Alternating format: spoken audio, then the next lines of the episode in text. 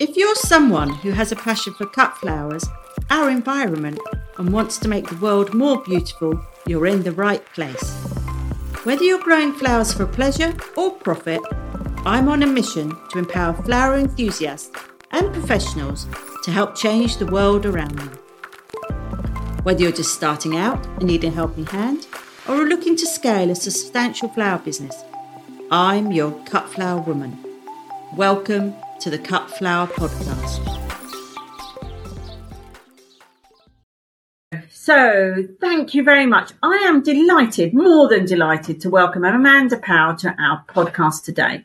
And Amanda and I first met when Amanda was a student of mine, and we've become friends since then. So, please tell our listeners a little bit about you, your background, and how today you got to where you are in your cut flower journey. All right. Hello. well, I first met you on your your first business course. I think. Blooming business. Yes. Yeah. So um, I can't remember what year that was. Was it 2020? Can't remember. Yeah. Yeah. Um, so I started cut flower farming. Well, actually, I decided I was going to be a flower farmer in 2018 and um, put in a bid for a, a half acre field um, just because I felt like it. I didn't really think it through. I just did. I'd just finished work. I'd had, I got my dream job. I was working in higher education and always worked in higher education in the back office side of things. And for a number of years, I decided that I wanted to change from being an executive officer supporting senior management and I wanted to get into change management. So I did an MBA part time, found out that I was pregnant with Alice, my little one. Came back after maternity leave on a change management project and just realized that it was absolutely crazy and I couldn't do all of the hours that were needed, even with, um, I think they call it flexi working now, where I could work from home. They were really good with that. Um, but when, when, when there's a business team wanting to change something in a large organization, you know, quite a few get cold feet or they have different ideas and you're trying to communicate with six, 10,000 people on those changes. It's, it's, it's a really big job and it takes an awful lot of hours. It just didn't fit. So, um, when the, the idea to cut costs came in, then it made sense that this change management post, after it had done all the, the really tough stuff, that should end too, because hopefully they shouldn't be doing it again. Um, so I left that job, um, and thought, well, I'll just have a little bit of time with Alice, um, who was very, very young then, um, and just see where it takes me. And on my bucket list was um, an idea of starting a business. Didn't know what business at all. Um, and I got really bored within about six weeks. So I just thought, well, mm, what will I do? And I knew quite a few female entrepreneurs around me, all doing lots of different things. Um, and one of them said, why don't you come up to Excel? There was a business show at Excel and just just go and attend some of the talks. And on there, I noticed that there was a chap called Simon Woodroffe, who was the founder of Yo Sushi. Do you know him? Yeah. Um, and I used to do, uh, when I was up in Manchester, um, a large um, speaker series of like different entrepreneurs, different business owners. And I invited him in for a talk and he was amazing. Firstly, he wore yellow Doc Martens. So, you know, his business suit and yellow Doc Martens, it, you know, I was really happy with that. And then he told us the story of um, how Yo Sushi came about and basically how he had to blag it when things were going wrong. And he was like, Oh, I've got all these sponsors because he had a Harley Davidson hanging up in his flagship restaurant. Um, and so he said he had this sponsorship from Harley Davidson and a, a pile of other things, but really they just donated things. but it kept, it kept the, the debtors and things, uh, from the doors and, um, the bank uh, decided to continue funding him. Um, and it carried on like that. So I just thought, right, well, I'll go and see him and see what he's been up to and see what his story is. And anyway, he went all the way back to before that story, the story that I'd heard. And he basically said that he gave himself, it was after a divorce. He didn't have much money. He was living in a, a one bed, a bedsit rental somewhere and they just sold the house and he'd got half the house money and he wanted to run a business. Um, and he gave himself a hundred days to find the business idea. So Ooh, I thought, right, okay. I'll give myself a hundred days and I'll just come up with whatever business idea that there is. Um, so a friend came and sat outside on my patio throughout that um, couple of weeks before the summer holidays started. And we went through every idea and she was devil's advocate. So she's going, yeah, but, yeah, but, yeah, but, and why, why, why. Um, and yeah, okay, there were probably a couple of Prosecco's and there were a few um, extra things. And in the end, almost every idea petered out. And then I read, I just went on onto Amazon and I read a book. I'm a big book lover, as you know. Yes. And I'm massive. and I just came across a book um, from Erin um, in Floret. I thought, well, I'll download that and I'll, I'll, well, I'll buy it and see what happens. And I read it and I thought, oh, yes, I can do this. Yeah, I, I like allotments. I like mucking about with mud. Knew nothing about flowers. Thought, oh, I could do this. And then I, I read Georgie's book and I thought, yeah, okay, I'll go and get, um, my partner's an economist. He knows lots of people that can get loads of materials. I'll go and get them to give me the research for flowers in the UK and retail value and everything else, market share, blah, blah, blah. Um, so this was all within about a space of about three days. I should have known. I didn't know myself that well then. Um, I should have known that I was going to be in it for the long run by that point. Because if I was pursuing it. Yeah, I, have fall, I've already fallen down the rabbit hole. I then did a, a survey, um, just like a little Facebook survey um, of people in the area to find out whether they did flowers and what they bought them for and how often they bought them and things like that. And nobody in this area had really considered cut flowers. So that told me two things. A, they knew nothing about cut flowers and neither did I. And B, they were expecting a price that was a retail price, you know, a, a supermarket price, because I asked them where they bought their, their flowers from. It was mostly from supermarkets, except for big events like birthdays and things like that. Um, it still didn't put me off. I still thought, oh yeah, I could do this. Should have known from then that it was going to be an uphill struggle, but I was just, I just saw every opportunity. Um, so I then started trying to look for land. Um, and I contacted all the, um, allotments, private and the, um, uh, the, I want to say municipal. That sounds American, doesn't it? Council, council allotments. Yeah. Um, and yeah. All, all, of them s- said they wouldn't waive their um, their clause. You know, the the no commercialization clause even though the loads were sitting empty, you know, there were whole, pl- like multiple plots lined up empty at the time. Um, and they wouldn't waive them. So I thought, okay, well, what do I do? So I tried to tap into the farms near us. Quite a few of them are owned by the MOD. So it, it was just too tricky. Um, yeah. and I looked on Rightmove and there was one half acre up for sale around a residential area within eight miles of me. And I thought, oh, and it was closed bids. Um, and I got to know the chap who was selling it, and he was formerly a landowner before he became a property developer. I don't know whether that pushed anything, but anyway, I got it. So, and that's where it started. Once I thought, okay, I'm in, um, there was no, there was no going back. I had to make it work. Um, so yeah, I signed up for Erin's course, um, in the December um, of 2018. Um, so started it in January. Um, and at the time, she it was pitched as how to grow on half uh, on two acres or less, which is what she was growing on at the time. I mean, she's massive now, isn't she? Yeah. Um, well, but at the time, I don't know she grows. She's more intensively, and she's obviously expanded her business. I don't know how much growing she does, but yeah, it's definitely more than two acres. Yeah. Yeah, she bought um, some blueberry, a blueberry farm or fields that was next door.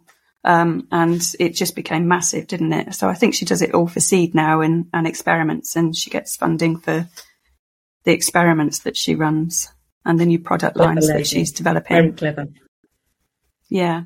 Um, so yeah, I, from everything that she taught, I knew how to grow. I had the confidence to to then get on and grow.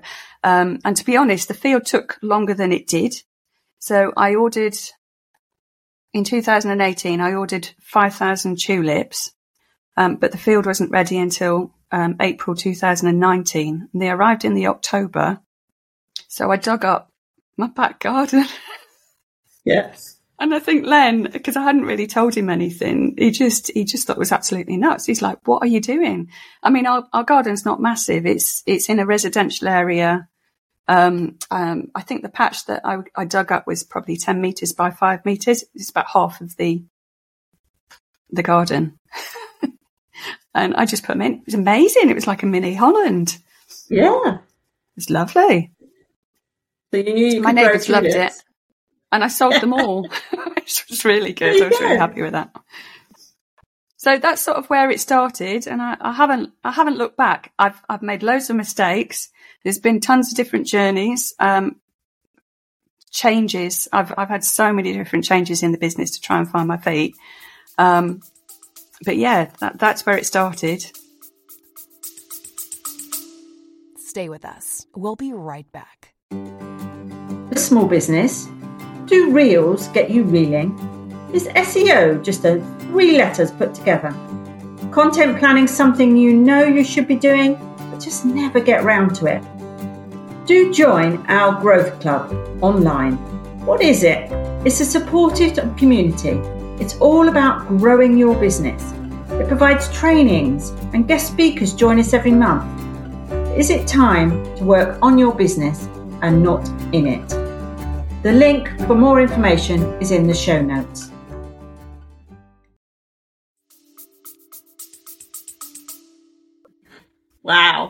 Yeah, it's kind of funny, isn't it? How you, at the end of the day, you have to jump in and you have to do it, and you own the land, which is it was, you know, and you've got the right size of land in order to make a decent living. You know, an acre.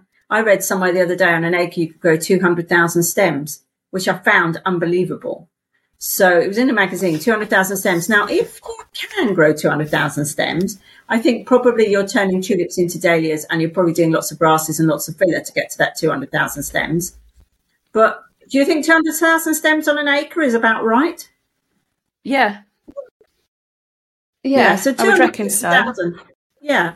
So 200,000 stems on an acre if you're selling them, obviously, if you do weddings and funerals, it's got added value. So you're not selling it per stem and you're not going to florists and all of that. But even if you got 50p for each of those stems, so let's call it a grass, which might be 30p, or you might have a dahlia that's over a pound. That, but on average, let's call it 50p. That's a hundred thousand pounds in revenue if you sell all of your 200,000 pound stems. Yeah. That's the, that's the challenge. And that's the challenge because, um, you, you know, na- nature is our, our best and worst friend. She's so unpredictable, isn't she? Um, yeah. So she, she's bound to kill off at least a fifth. just, to, just to remind you who's in the driving seat. She's definitely in the driving seat. Definitely 100% in the driving seat. If you haven't got wind or rain like you have today, um, you've got frosts and if, that come too early, so wiped out your whole dahlias, and you still thought you had another three weeks to sell them, or you've you know you've got um, rabbits or deer or squirrels or mice. And then on top of that, you've probably got a few pests thrown in there somewhere. You know, a few slugs might be.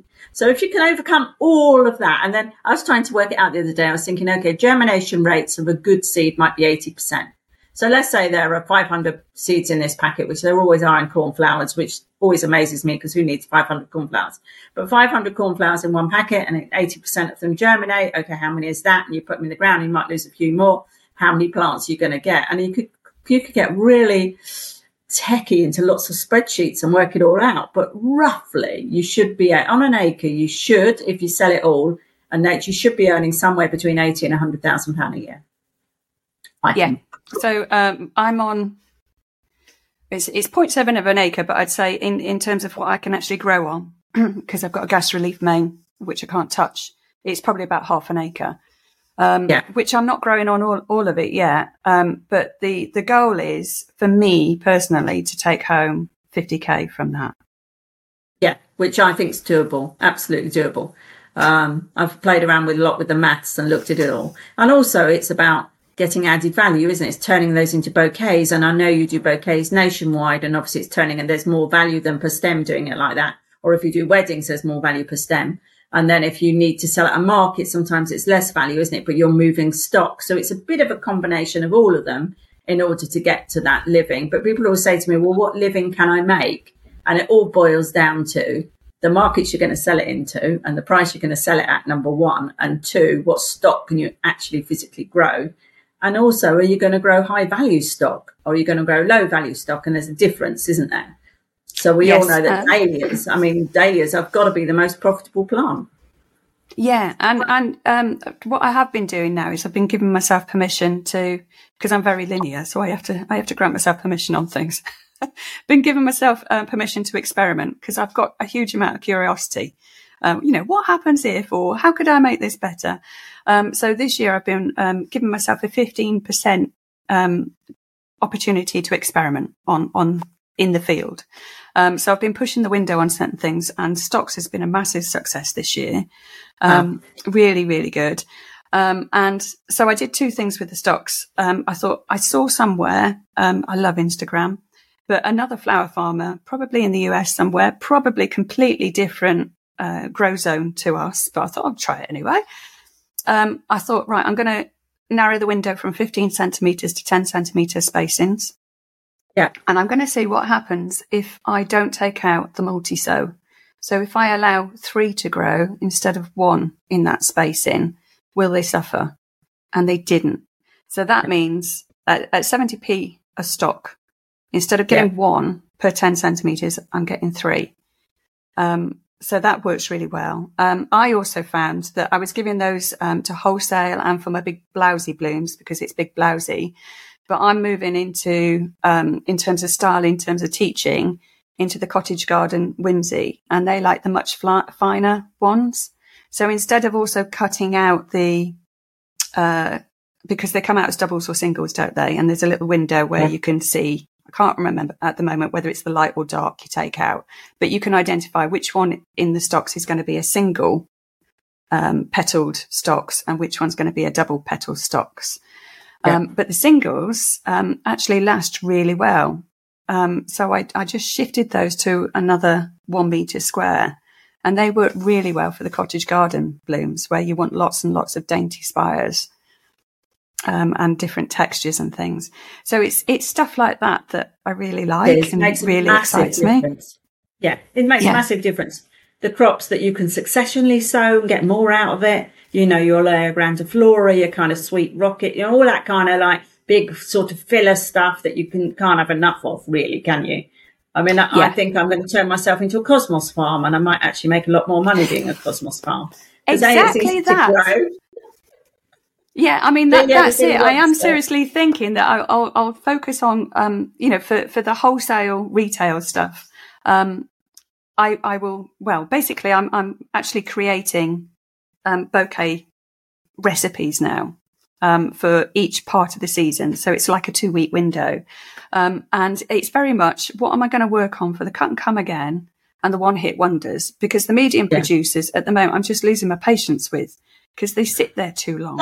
Whereas I know with a one hit wonder, I can pull it out from the root. I don't have to clean it. I can stick something else back in as soon as it's out. It's, yeah. um, and then the, the, the, uh, the cut and come again. They're there for a long time. Um, the cosmos are great because they've got wonderful foliage, so you can use them just for the foliage. But then you've got, um, you know, t- towards the back end of the season, um, you've got all these beautiful flowers, haven't you? Um, and you know they, they're really nice and tall. They've got the length, so you can choose where you want to cut them. Um, so yeah, yeah. I'm, I'm, I'm I'm out of love at the moment with medium producers. I'm in love with Cosmos, and this year I'm going to grow every single variety. And I think I found on Chiltern Seed something like 17 varieties. And I also started this year a perennial one. There's a perennial one called Black Magic. Now, I've never heard of a perennial cosmos, number one. And number two is a tender perennial. So you'll have to take it in in the winter, which is a bit of a pain, but I'm going to see if this works. But four seeds was £7.50. So this better work. And it only had a 50% germination rate. So we've got two plants at the moment, which cost us £7.50 without all the labour of doing them. And they're kind of a bit of an experiment. But I'm thinking if you could get a black magic perennial cosmos, life's got to be worth living. So it's that, isn't it? You've got to keep pushing the boundaries to work out, you know, what wouldn't you, what wouldn't you grow next? That's a question. What wouldn't you grow next year that you grew this year? Um, yeah, there's a couple actually. Um, I can never say it. Thuringianum. The, the Oh, would you not grow that? Okay. No. Beryllium. Okay. Okay. Um, because it's, it's, small, it's difficult to grow. if if I'm honest, don't tell anyone else. But I couldn't sell it this year because the fox peed on it. Well, well, it marked it. It's not pee, is it? It's it's something else. And it didn't matter how much I put it in the bath. This the stench didn't go. Um, and it's the third year that I've had it. It doesn't matter how much I like that thing. Everything else likes it as well. So it's going. I've got like five meters. So, you know, that's that's a lot of money. So I'm not having it. Yes. I'm not So, having wallflowers. Goodness knows why you grow wallflowers. They're- I mean, the colours are not do. particularly lovely, are they? No. No, I'm I'm not And doing the other thing I'm not tulips. is- Oh, well, you're not. Well, my 30,000 arrived yesterday, so I'm definitely doing a massive tulips. if I could, if I could honestly, at some point, I will allow myself to go and um, learn how to do it um, through a chilled one, so that they're with conditioned I'll tell you how to do that. I'll tell you how to do Because that. I think that's when they would sell, um, and I've got more control over them. Well, you'd have them for February. You'd have them for Valentine's Day, and you could even push it into January. Um, I did a course actually in the US on it, on on chilling and doing it, and you can do it. What you need is big refrigeration. That's the downside, because you need when they arrive, they have been chilled for five or nine weeks, but not enough per variety. So you need to be chilling them again before you get them out to pretend it's spring. So it's really, really it- effective. I was going to do it this year, and it's a brilliant thing to do, but you need a cooler. Okay. Is it is it twelve weeks they need Or to be chilled for? to 12, 16? Yes, depends on the variety. Each is different. I've got a whole list of varieties, and we, each is different. But you, but then you, yeah. So you need access to a chiller, and it's the time of year that you might get a nice little local florist to give you a shelf in her chiller or something like that. Because coolers are expensive, as in you know you you want to do it on volume and put lots and lots of crates into a chiller. I mean, you're looking at quite many thousands to buy a normal size fridge to do a cooler. So I didn't do it this year, but it is on, definitely on my list. Um, and So, there are um, definite varieties that work really well doing it. So that I think that could really work, work really well because at the moment with my my tulips, um, I've always had. I don't have a cooler because they're just too expensive, aren't they? but I do have um, Yeah. very kind support from other businesses that give me access to um, allow to chill mine um, for up to a week at a time. So I mean, it's pretty amazing. So that wouldn't be uh, the question actually, No, because it would be a small No. amount of storage space. It'll all be boxed up, wouldn't it? Maybe I don't know unless it's crated. in crates. It's in crates. Okay. Crate and stack. But you're growing a lot per crate. It's crated.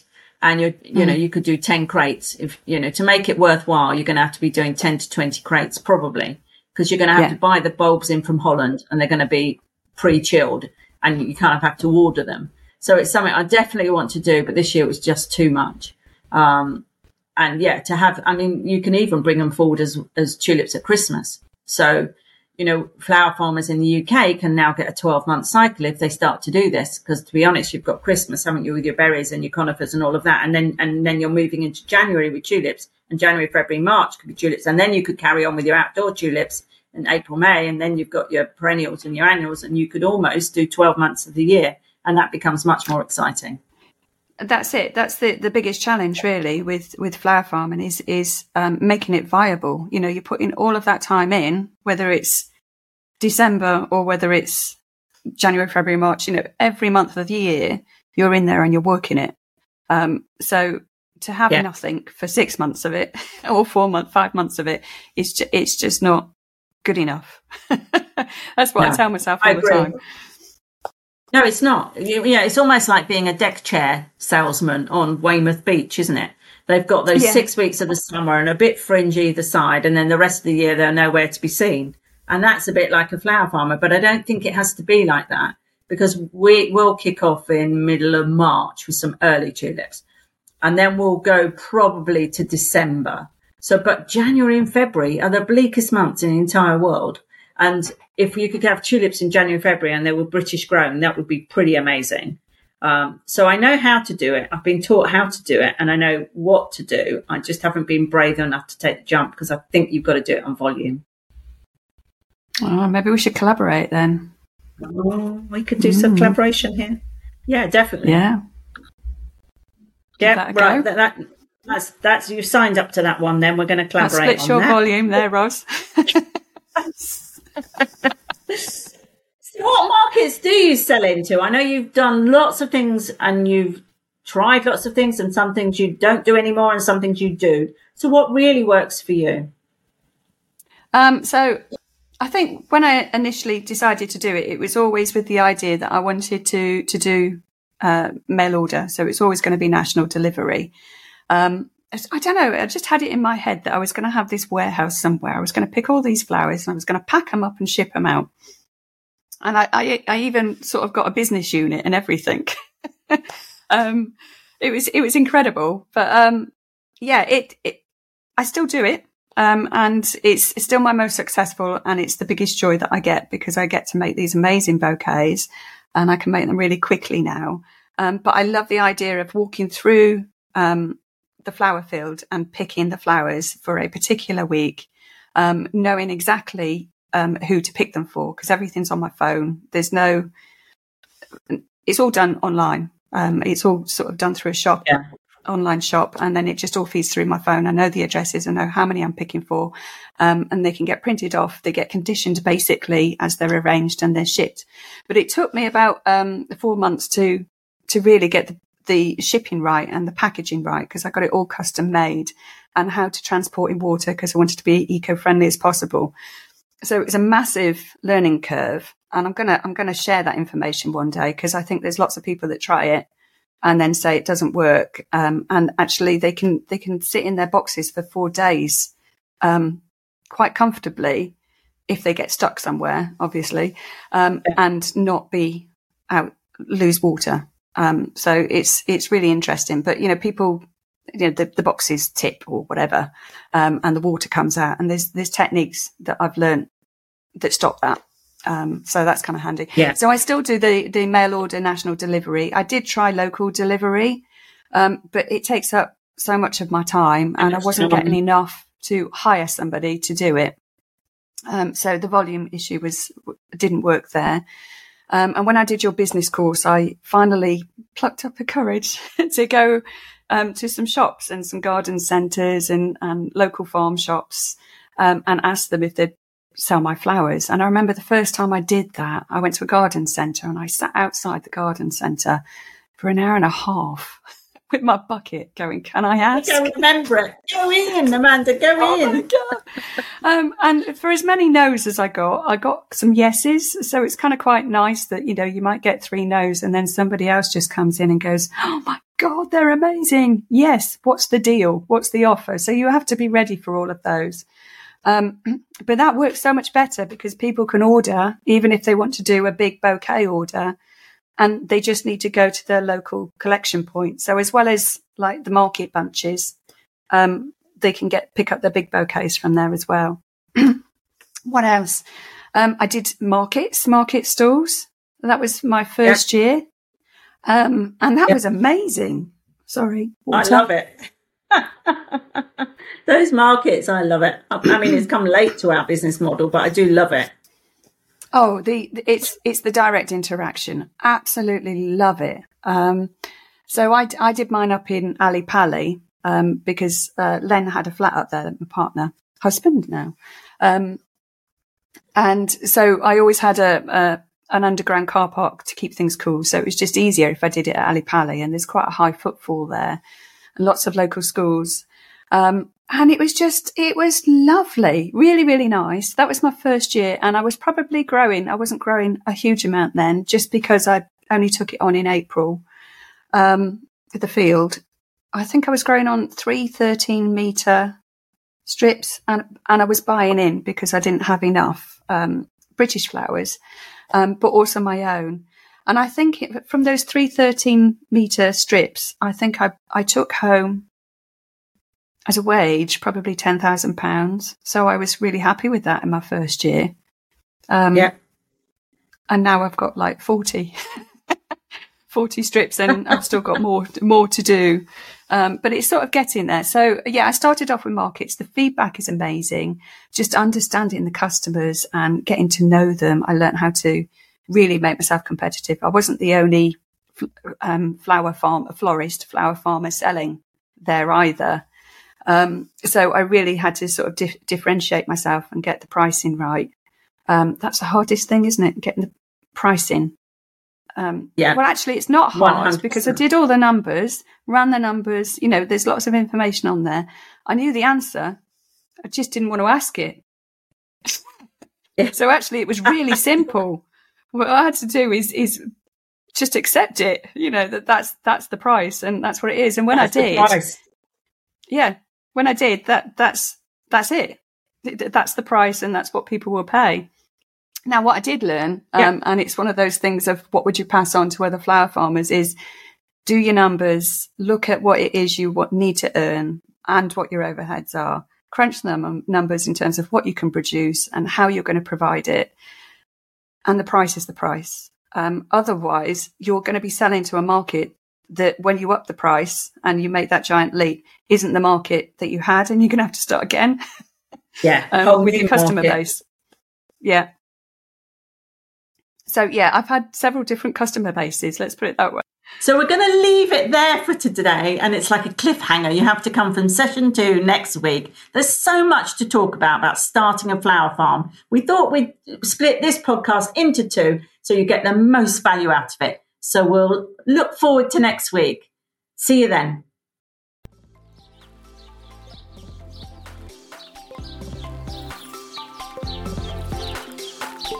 I look forward to next week's episode.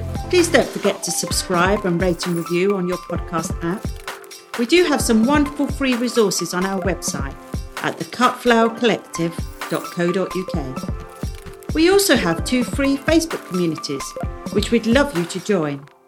For farmers or those who want to be flower farmers, we have Cut Flower Farming, Growth and Profit in Your Business.